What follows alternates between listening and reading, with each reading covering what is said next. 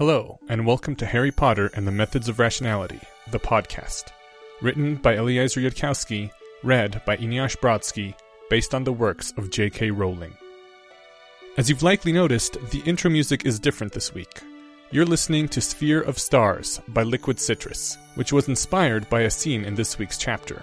The art for this podcast, by Unknown Cartoons Lover, was also inspired by the same scene. Chapter 20 Bayes' Theorem Harry stared up at the gray ceiling of the small room from where he lay on the portable yet soft bed that had been placed there. He'd eaten quite a lot of Professor Quirrell's snacks, intricate confections of chocolate and other substances, dusted with sparkling sprinkles and jeweled with tiny sugar gems, looking highly expensive and proving, in fact, to be quite tasty. Harry hadn't felt the least bit guilty about it either. This he had earned. He hadn't tried to sleep. Harry had a feeling that he wouldn't like what happened when he closed his eyes. He hadn't tried to read. He wouldn't have been able to focus. Funny how Harry's brain just seemed to keep on running and running, never shutting down no matter how tired it got. It got stupider, but it refused to switch off. But there was, there really and truly was, a feeling of triumph. Anti Dark Lord Harry program plus one point didn't begin to cover it. Harry wondered what the sorting hat would say now if he could put it on his head. No wonder Professor Quirrell had accused Harry of heading down the path of a Dark Lord. Harry had been too slow on the uptake. He should have seen the parallel right away. Understand that the Dark Lord did not win that day. His goal was to learn martial arts, and yet he left without a single lesson. Harry had entered the potions class with the intent to learn potions. He'd left without a single lesson. And Professor Quirrell had heard and understood with frightening precision and reached out and yanked Harry off that path, the path that led to his becoming a copy of you know who. There was a knock at the door. Classes are over, said Professor Quirrell's quiet voice. Harry approached the door and found himself suddenly nervous. Then the tension diminished as he heard Professor Quirrell's footsteps moving away from the door. What on earth is that about? Is it what's going to get him fired eventually? Harry opened the door and saw that Professor Quirrell was now waiting several body lengths away. Does Professor Quirrell feel it too? They walked across the now deserted stage to Professor Quirrell's desk, which Professor Quirrell leaned on, and Harry, as before, stopped short of the dais. So, Professor Quirrell said. There was a friendly sense about him somehow, even though his face still kept its usual seriousness. What was it you wanted to talk to me about, Mr. Potter? I have a mysterious dark side. But Harry couldn't just blurt it out like that. Professor Quirrell, am I off the path to becoming a Dark Lord now? Professor Quirrell looked at Harry. Mr. Potter, he said solemnly, with only a slight grin, a word of advice. There is such a thing as a performance which is too perfect. Real people who have just been beaten and humiliated for 15 minutes do not stand up and graciously forgive their enemies. It is the sort of thing you do when you're trying to convince everyone you're not dark. I can't believe this! You can't have every possible observation confirm your theory! And that was a trifle too much indignation. What on earth do I have to do to convince you? To convince me that you harbor no ambitions of becoming a Dark Lord? said Professor Quirrell, now looking outright amused. I suppose you could just raise your right hand. What? But I can raise my right hand whether or not I. Harry stopped, feeling rather stupid. Indeed. You can just as easily do it either way. There is nothing you can do to convince me, because I would know that was exactly what you were trying to do. And if we are to be even more precise, then while I suppose it is barely possible that perfectly good people exist, even though I have never met one, it is nonetheless improbable that someone would be beaten for 15 minutes and then stand up and feel a great surge of kindly forgiveness for his attackers. On the other hand, it is less improbable that a young child would imagine this as the role to play in order to convince his teacher and classmates that he is not the next Dark Lord. The import of an act lies not in what that act resembles on the surface, Mr. Potter, but in the states of mind which make that act more or less probable. Harry blinked. He just had the dichotomy between the representativeness heuristic and the Bayesian definition of evidence explained to him by a wizard. But then again, Anyone can want to impress their friends. That need not be dark. So without it being any kind of admission, Mr. Potter, tell me honestly. What thought was in your mind at the moment when you forbade any vengeance? Was that thought a true impulse to forgiveness? Or was it an awareness of how your classmates would see the act? Sometimes we make our own phoenix song. But Harry didn't say it out loud. It was clear that Professor Quirrell wouldn't believe him, and would probably respect him less for trying to utter such a transparent lie. After a few moments of silence, Professor Quirrell smiled with satisfaction. Believe it or not, Mr. Potter, you need not fear me for having discovered your secret. I am not going to tell you to give up on becoming the next Dark Lord. If I could turn back the hands of time and somehow remove that ambition from the mind of my child self, the self of this present time would not benefit from the alteration. For as long as I thought that was my goal, it drove me to study and learn and refine myself and become stronger. We become what we are meant to be by following our desires wherever they lead. That is the insight of Salazar. Ask me to show you to the library section which holds those same books I read as a 13 year old, and I will happily lead the way. For the love of crap, Harry said, and sat down on the hard marble floor, and then lay back on the floor, staring up at the distant arches of the ceiling. It was as close as he could come to collapsing in despair without hurting himself. Still too much indignation, observed Professor Quirrell. Harry wasn't looking, but he could hear the suppressed laughter in the voice. Then Harry realized. Actually, I think I know what's confusing you here. That was what I wanted to talk to you about, in fact.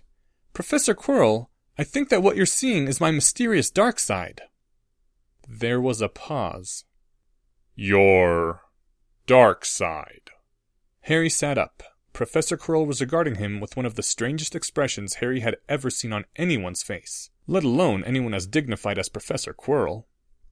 It happens when I get angry.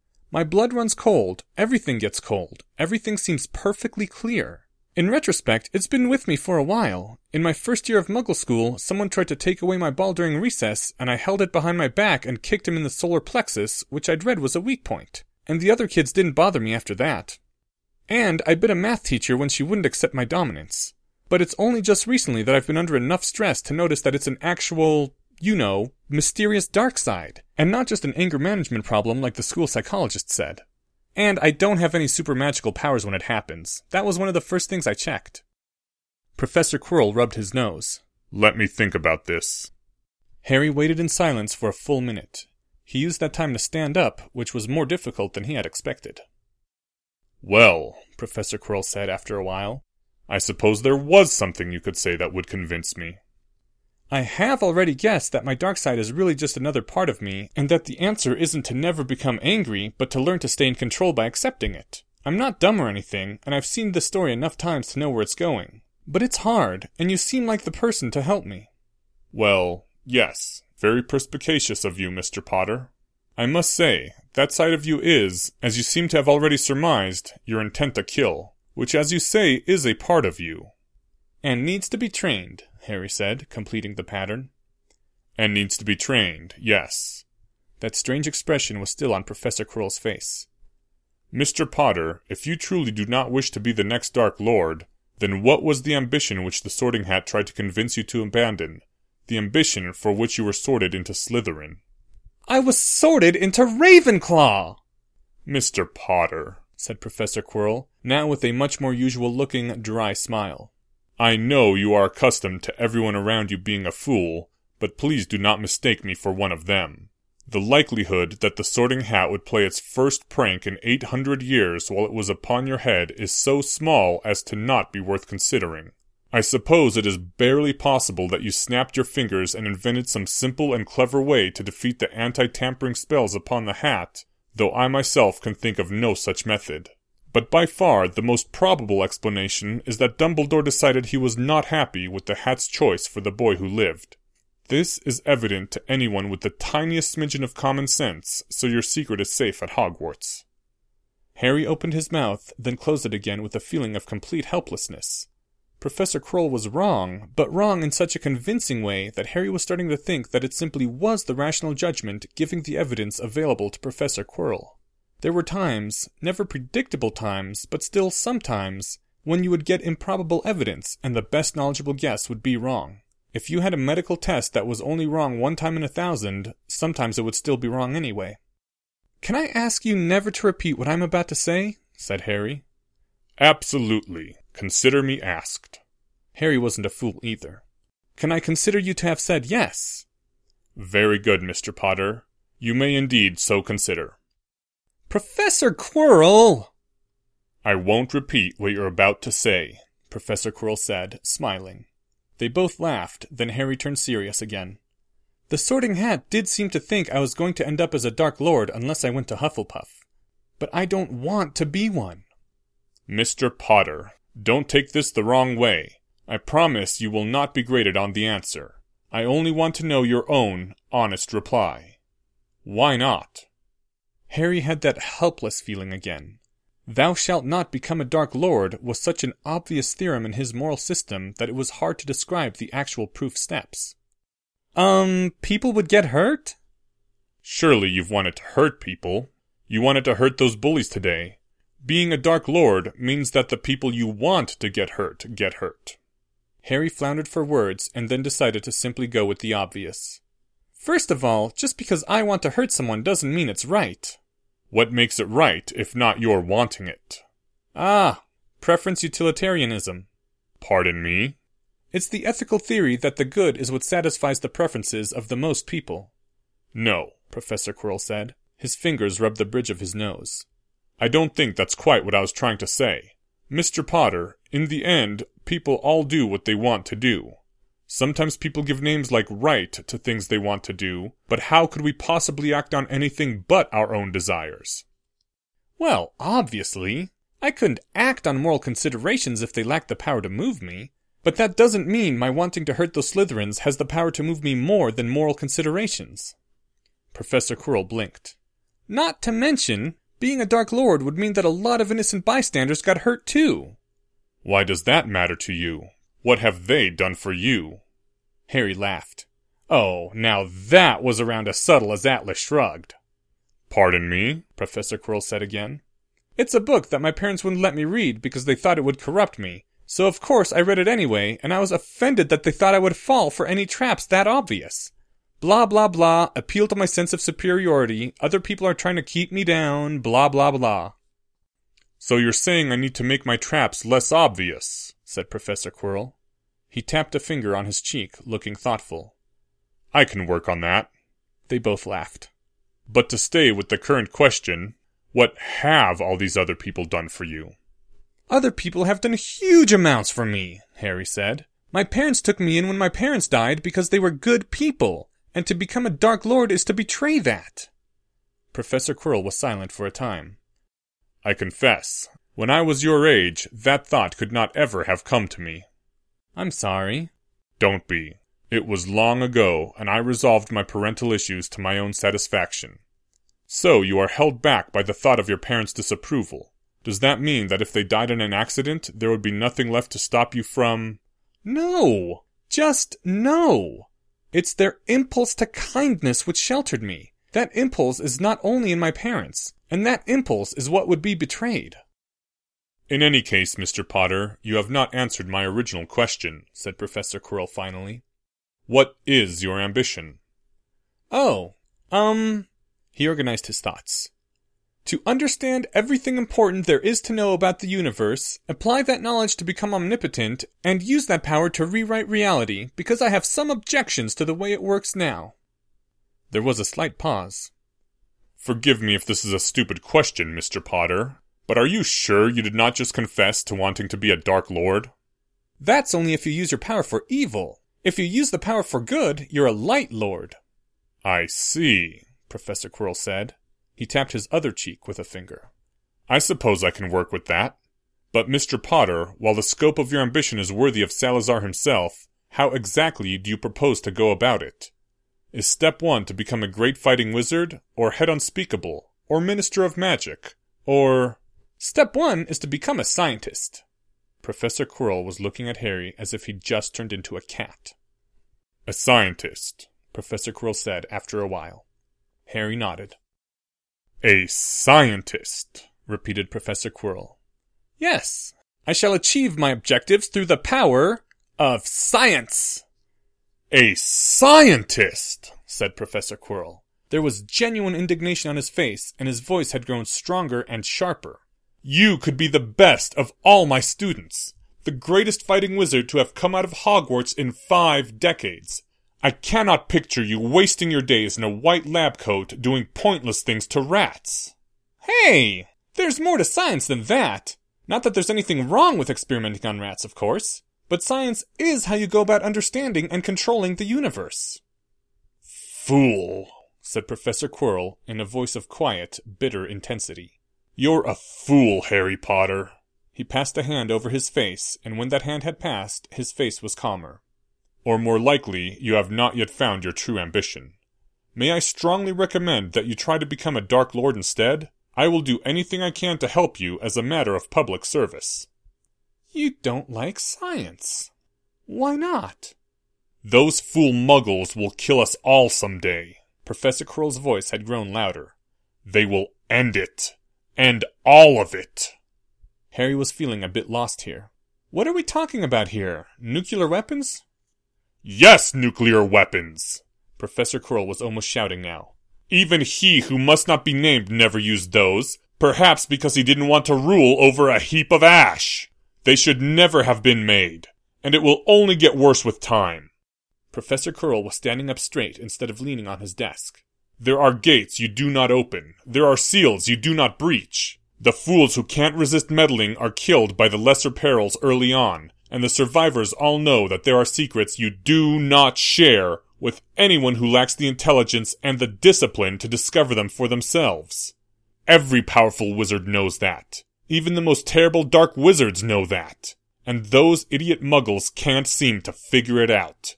The eager little fools who discovered the secret of nuclear weapons didn't keep it to themselves. They told their fool politicians, and now we must live under the constant threat of annihilation. This was a rather different way of looking at things than Harry had grown up with. It had never occurred to him that nuclear physicists should have formed a conspiracy of silence to keep the secret of nuclear weapons from anyone not smart enough to be a nuclear physicist. The thought was intriguing, if nothing else. Would they have had secret passwords? Would they have had masks? Actually, for all Harry knew, there were all sorts of incredibly destructive secrets which physicists kept to themselves, and the secret of nuclear weapons was the only one that had escaped into the wild. The world would look the same to him either way. I'll have to think about that, Harry said to Professor Quirrell. It's a new idea to me, and one of the hidden secrets of science passed down from a few rare teachers to their grad students, is how to avoid flushing new ideas down the toilet the instant you hear one you don't like. Professor Quirrell blinked again. Is there any sort of science you do approve of? Medicine, maybe? Space travel, said Professor Quirrell. But the muggles seem to be dragging their feet on the one project which might have let wizard kind escape this planet before they blow it up. Harry nodded. I'm a big fan of the space program, too. At least we have that much in common. Professor Quirrell looked at Harry. Something flickered in the professor's eyes. I will have your word, your promise, and your oath never to speak of what follows. You have it, Harry said immediately. See to it that you keep your oath, or you will not like the results, said Professor Quirrell. I will now cast a rare and powerful spell, not on you, but on the classroom around us. Stand still so that you do not touch the boundaries of the spell once it has been cast. You must not interact with the magic which I am maintaining. Look only. Otherwise, I will end the spell. Professor Quirrell paused. And try not to fall over. Harry nodded, puzzled and anticipatory. Professor Quirrell raised his wand and said something that Harry's ears and mind couldn't grasp at all. Words that bypassed awareness and vanished into oblivion. The marble in a short radius around Harry's feet stayed constant. All the other marble of the floor vanished. The walls and ceilings vanished.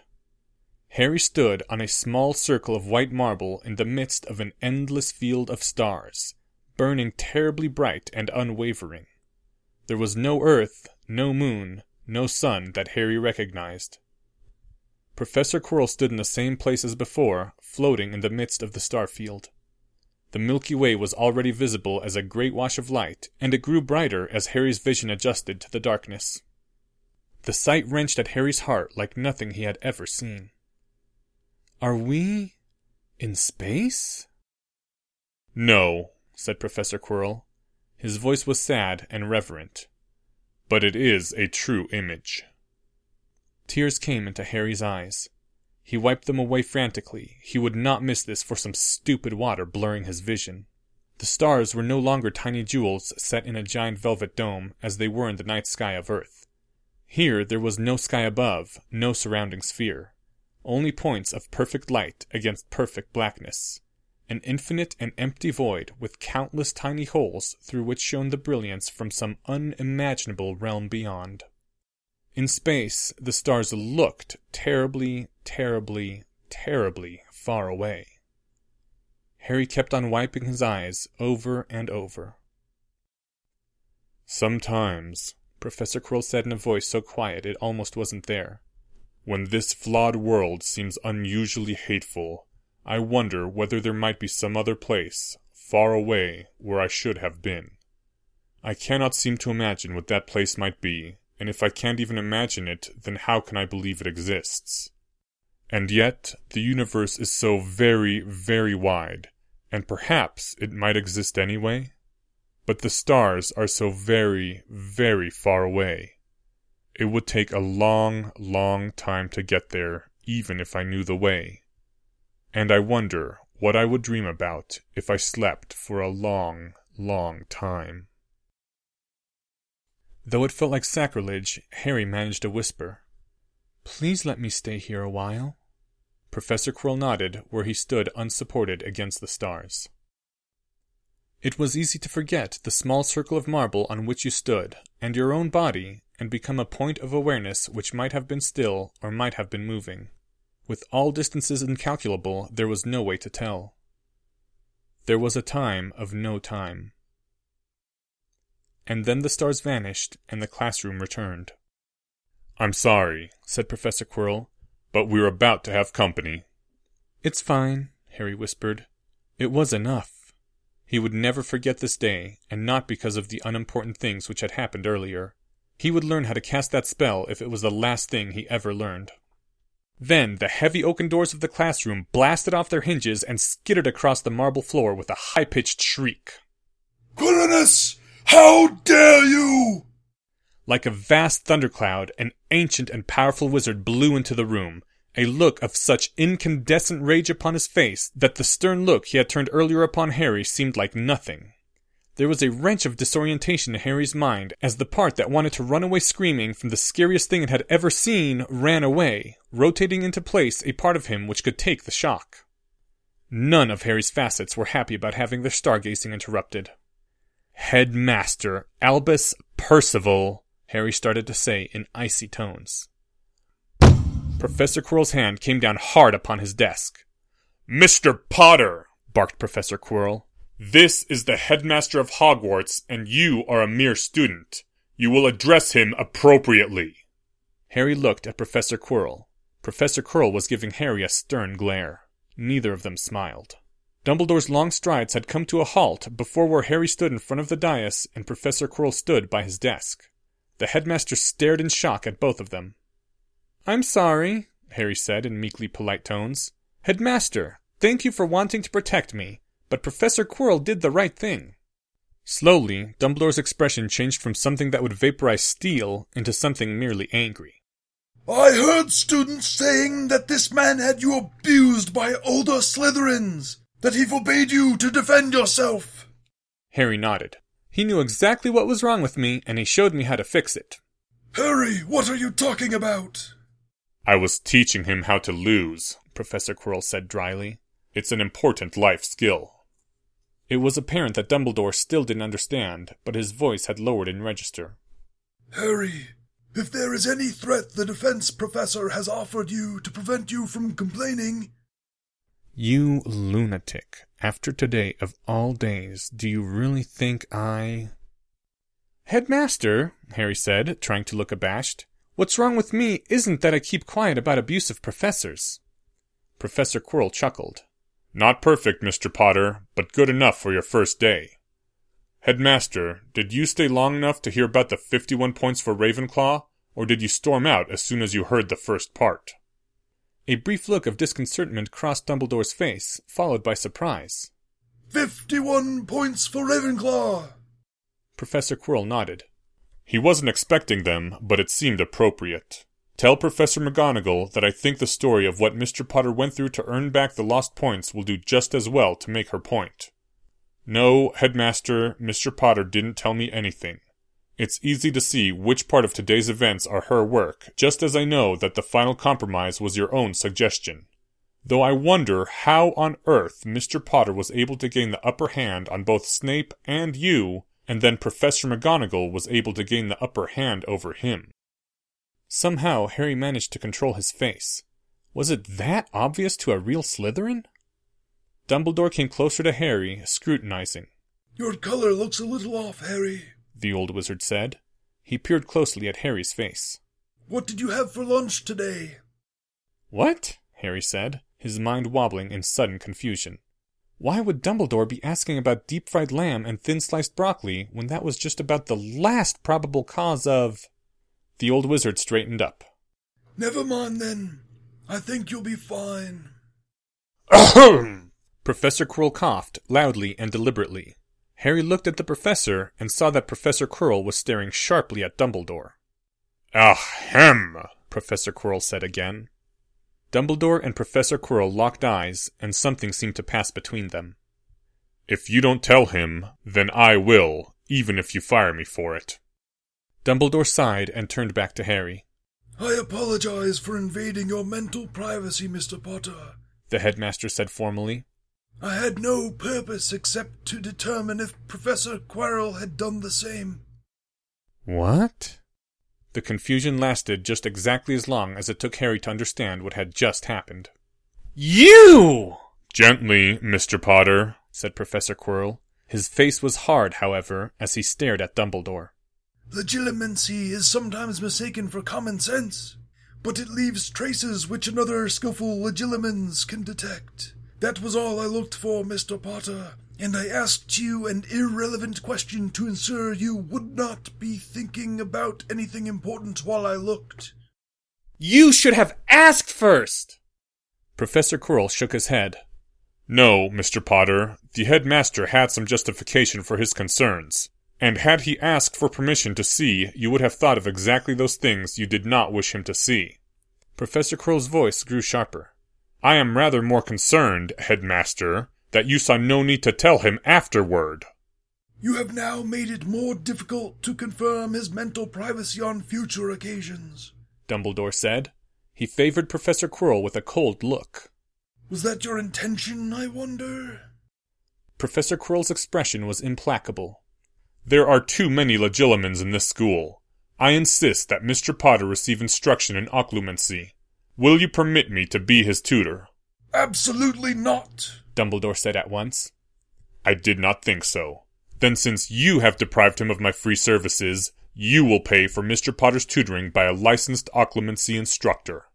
Such services do not come cheaply, Dumbledore said, looking at Professor Quirrell in some surprise. Although I do have certain connections. Professor Quirrell shook his head firmly. No. Mr. Potter will ask his account manager at Gringotts to recommend a neutral instructor. With respect, Headmaster Dumbledore, after the events of this morning, I must protest you or your friends having access to Mr. Potter's mind. I must also insist that the instructor have taken an unbreakable vow to reveal nothing, and that he agreed to be obliviated of each session immediately afterward. Dumbledore was frowning. Such services are extremely expensive, as you well know, and I cannot help but wonder why you deem them necessary. If it's money that's the problem, Harry spoke up, I have some ideas for making large amounts of money quickly. Thank you, Quirinus. Your wisdom is now quite evident, and I am sorry for disputing it. Your concern for Harry Potter does you credit as well. You're welcome. I hope you will not object if I go on making him a particular focus of my attentions. Professor Quirrell's face was now very serious and very still. Dumbledore looked at Harry. It is my own wish also, Harry said. So that is how it is to be, the old wizard said slowly. Something strange passed across his face. Harry, you must realize that if you choose this man as your teacher and your friend, your first mentor, then one way or another you will lose him, and the manner in which you lose him may or may not allow you to ever get him back. That hadn't occurred to Harry, but there was that jinx on the defense position, one which had apparently worked with perfect regularity for decades. Probably, said Professor Quirrell quietly, but he will have the full use of me while I last. Dumbledore sighed. I suppose it is economical, at least, since as the defense professor, you're already doomed in some unknown fashion. Harry had to work hard to suppress his expression as he realized what Dumbledore had actually been implying. I will inform Madame Pince that Mr. Potter is allowed to obtain books on occlumency. There is preliminary training which you must do on your own, Professor Quirrell said to Harry, and I do suggest that you hurry up on it. Harry nodded. I'll take my leave of you then, said Dumbledore. He nodded to both Harry and Professor Quirrell, then departed, walking a bit slowly. Can you cast the spell again? Harry said the moment Dumbledore was gone. Not today, and not tomorrow either, I'm afraid. It takes a lot out of me to cast, though less to keep going, and so I usually prefer to maintain it as long as possible. This time I cast it on impulse. Had I thought, and realized we might be interrupted, Dumbledore was now Harry's least favorite person in the entire world. They both sighed. Even if I only ever see it once, I will never stop being grateful to you. Professor Quirrell nodded. Have you heard of the Pioneer program? Harry said. They were probes that would fly by different planets and take pictures. Two of the probes would end up on trajectories that took them out of the solar system and into interstellar space. So they put a golden plaque on the probes with a picture of a man and a woman and showing where to find our sun in the galaxy. Professor Quirrell was silent for a moment, then smiled. Tell me, Mr. Potter, can you guess what thought went through my mind when I finished assembling the 37 items on the list of things I would never do as a Dark Lord? Put yourself in my shoes. Imagine yourself in my place. And guess. Harry imagined himself looking over a list of 37 things not to do once he became a Dark Lord. You decided that if you had to follow the whole list all the time, there wouldn't be much point in becoming a Dark Lord in the first place. Precisely, said Professor Quirrell. He was grinning.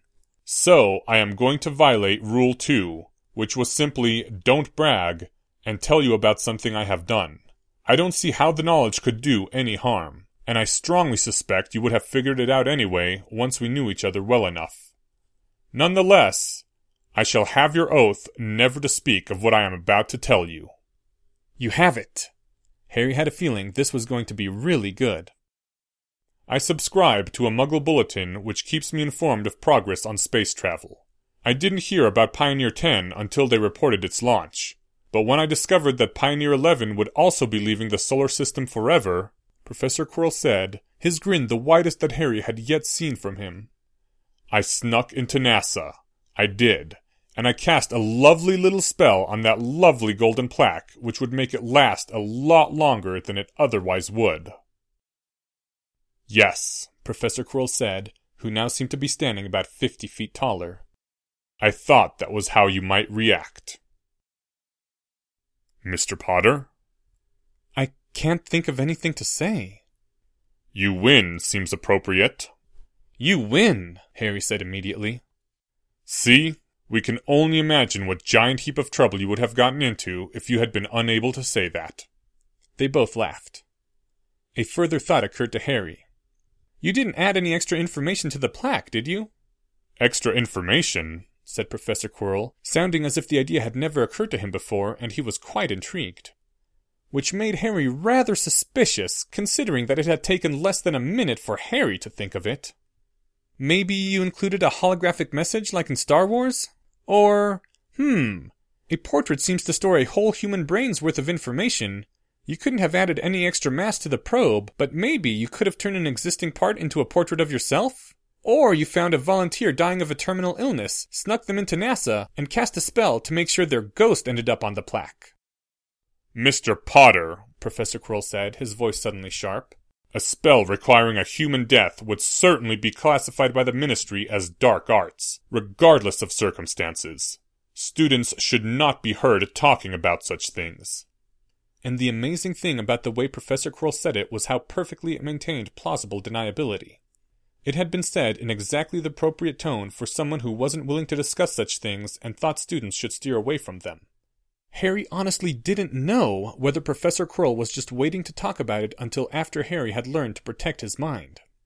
Got it, Harry said. I won't talk with anyone else about that idea.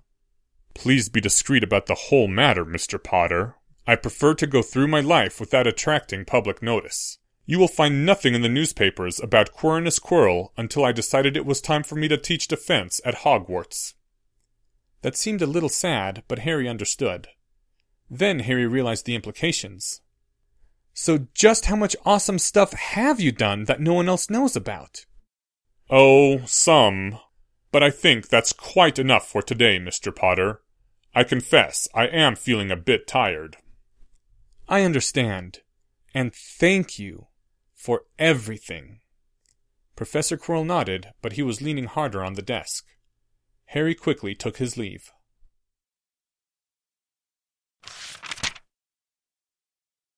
End chapter 20. The original text for this chapter can be found at fanfiction.net or by googling Harry Potter and the Methods of Rationality, and there is also a link included in this file's description. To participate in this project, simply send in a reading of any minor character's lines at least three days before an episode airs. Recordings, questions, and comments can be sent to hpmorpodcast at gmail.com. If you enjoy this podcast, please help spread the word at your social forum of choice. If you're interested in learning more about the art of rationality, please visit lesswrong.com, an online community of aspiring rationalists founded by Eliezer Yudkowsky. Some sound effects used are courtesy of the Free Sound Project. A link to the attributions page is found in this file's description. Thank you for listening, and come back next week for Chapter 21 Rationalization.